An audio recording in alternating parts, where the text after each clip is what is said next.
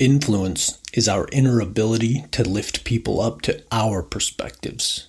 Joseph Wong.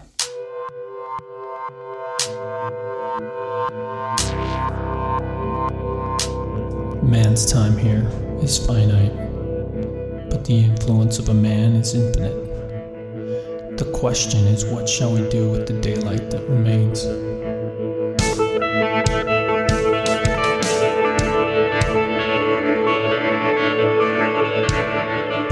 All right, guys, here we go again. Appreciate you guys coming back over and over. Uh, today, we're talking about the book Influencer, which is one of my very favorite, probably top 10, five or 10 books, especially in the influence, leadership, even marketing and sales realm. Uh, the way they break down the six different aspects of influencing other people from individuals, small groups to very, very large scale groups, such as even countries or global uh, influence. Now, full transparency, I am traveling Europe with my family, so this particular audio is going straight into my computer without any, you know, microphones or uh, audio interface or anything. And the actual book review is a very, very old one from YouTube that I did uh, a long time ago that does not exist in the podcast world. So we're going to reuse it here. And uh, after these two weeks are over, we'll be back to our normal schedule with new content and hopefully better audio than we have here. But if you want to purchase this book, as always, the link will be in the show notes where you can buy your copy from Amazon, which I do appreciate. And more than anything, I need your help on this, guys. If you could please go leave us a review on this podcast and share the content, subscribe those things will help us uh, go a long way in reaching a new audience and um, having a bit more clout in the podcast world. So I appreciate you showing up and let's get into it. Influencer. Freaking love this book. And it's um, it's the same people that wrote Crucial Conversations and uh, Crucial Confrontations. So it's it's five five people that have all kind of collaborated on these books. And uh, they're brilliant. They're they're very much into you know communication, company culture, like interaction, eliminating um, eliminating conflict, and and creating good you know like group cohesiveness in yeah within businesses and things. So. Um, very cool. They're creative and good writers. They use a lot of stories to make their points, which is obviously more fun to read. And they they pick a few in this book that kind of last for the entire book. Um, so they kind of bounce back and forth between different stories to to kind of prove their point, um, and show where these different influence strategies work. So if you are a business leader or you know a manager or own a business or just I mean even if you're not, this is fabulous just for your family. So I'll I'll share a few of the the points that they make in here, but I just want to kind of like a couple of the topics they use. Uh, one of them is Dr. Uh, Mimi Silbert, who's like this incredible woman who um, takes these hardened criminals, like people with like four felony charges, right? They keep going back out into public, promising they're going to change, and then they can't change, and they go back to prison, and, and it's just over and over, same problems until they get into her program at Delancey. And then she applies every single strategy in this book to help these people change their lives and and they'll basically that she helps them have like social accountability. They're accountable for someone else. They have a mentor who's going to show them. They incrementally um, get you know promotions throughout the program. So they start with maybe setting the forks at the dinner table. That's their role. And if they once they master that they move on to another one. And then you know it's step by step.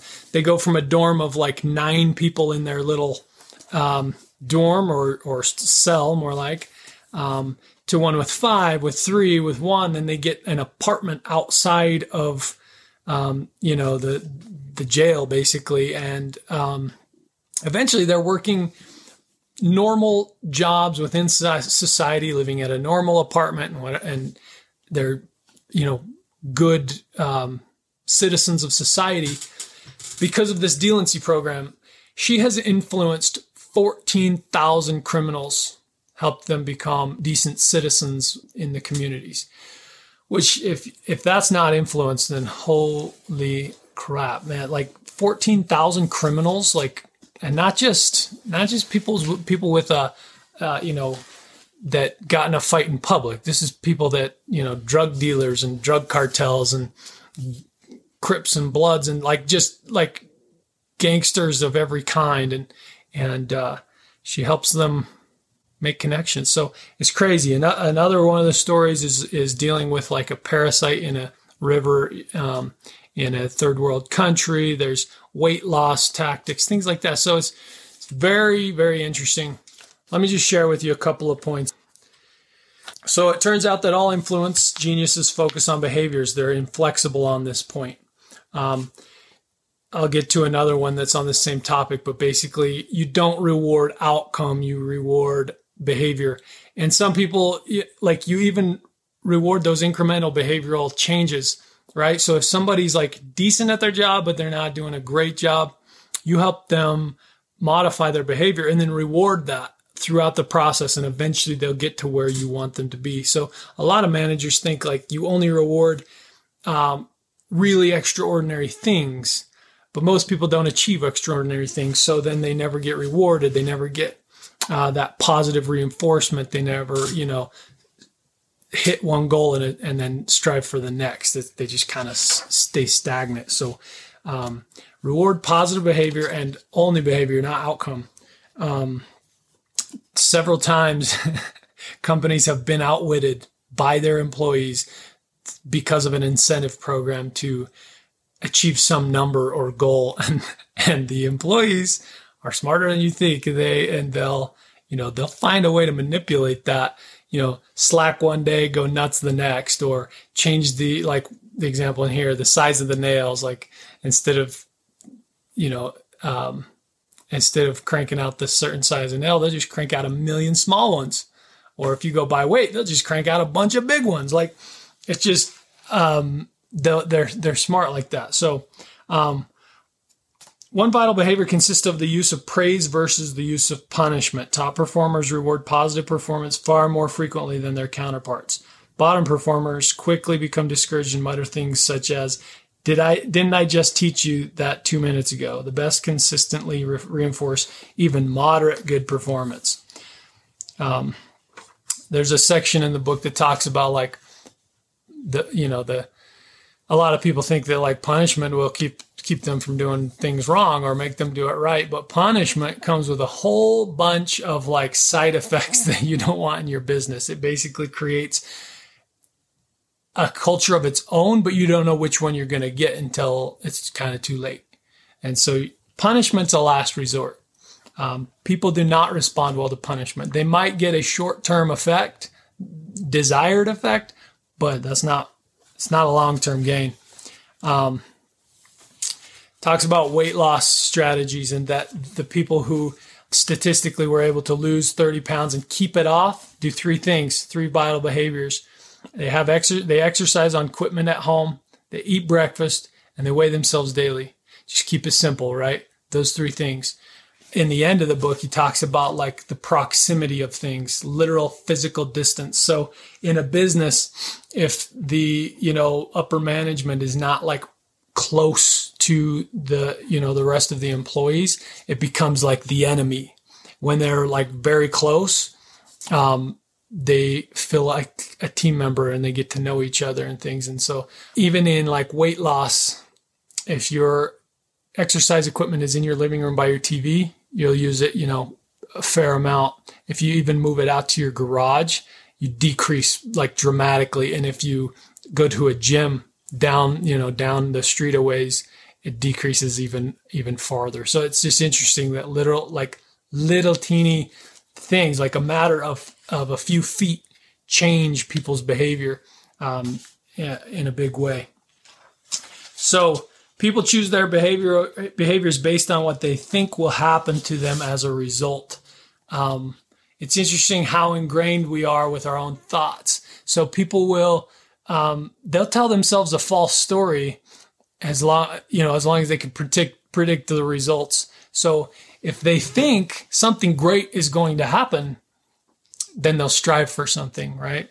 Um, but most of the time, they don't think some extraordinary thing is going to happen uh, because it doesn't. Like it's it, we don't we don't pick up things and reward them or uh, throw perk you know throw these extra perks in for um, taking a step, and so people just kind of go through the monotony of the day without trying to become excellent.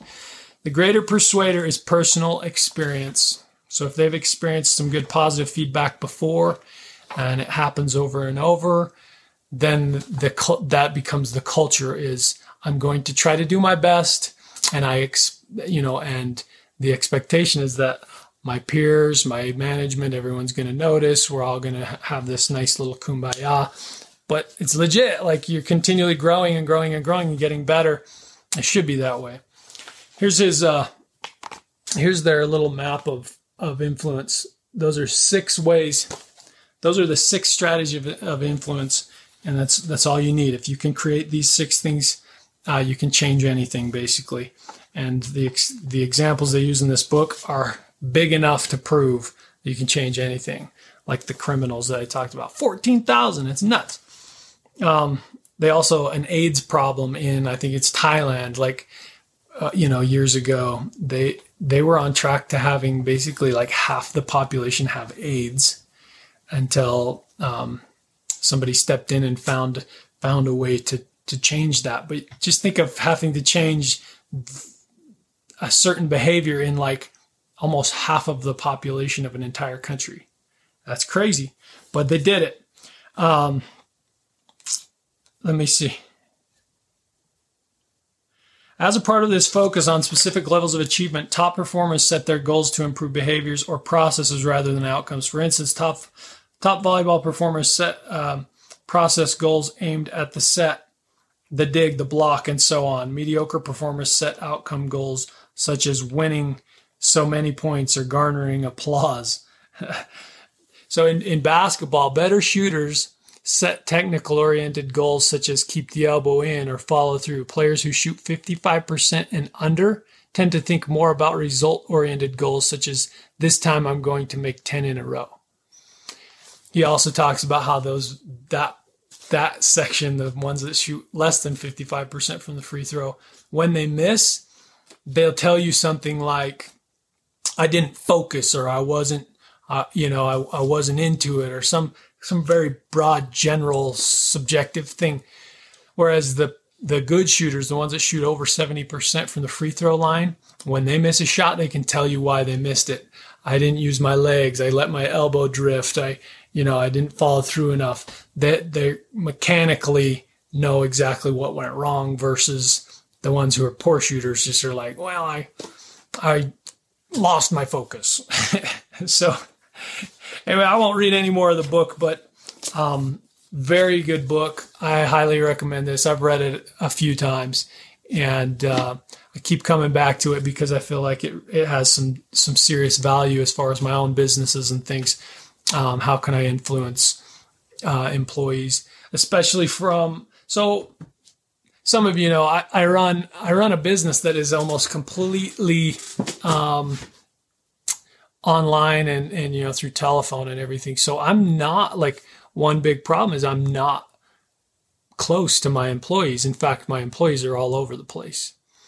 So how do I stay present and engaged? Like I, I have to I have to consciously like make a phone call um, to people and just engage them. Like it's not necessarily like usually there's some business involved with it, but a lot of times it's just like see how they're doing, see what's going on. They'll, you know, allow them a chance to talk and vent and whatever. And and I try to maintain like a, a more of like a a friendship type relationship with with some of them because first of all, I don't need to motivate them to work because they're amazing workers, but I do need to. I do want to keep them loyal. I do want to keep them happy. I want to um, stay like close, right? I don't want to be that that big bad enemy. I want to be a a partner and a piece of the team, and and that's how I truly see it. So um, it's interesting, you know. I gotta gotta find new ways to um, connect and and apply these principles. But the influencer, the power to change anything. Seriously, it's one of my one of my favorite books um, as far as like a business development book. So anyway, go out and buy it. I'll put a link here on it so you can purchase from Amazon.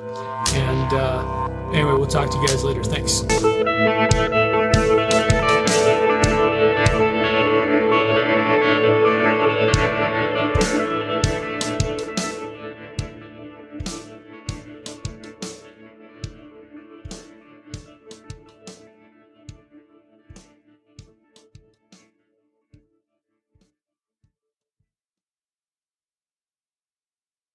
Hey, thanks for listening to the entire episode. As a token of gratitude, I want to give you a discount on my book Ingrained. Head over to bronsonwilks.com slash store and download Ingrained for less than a dollar with the coupon code GOALS, G O A L S.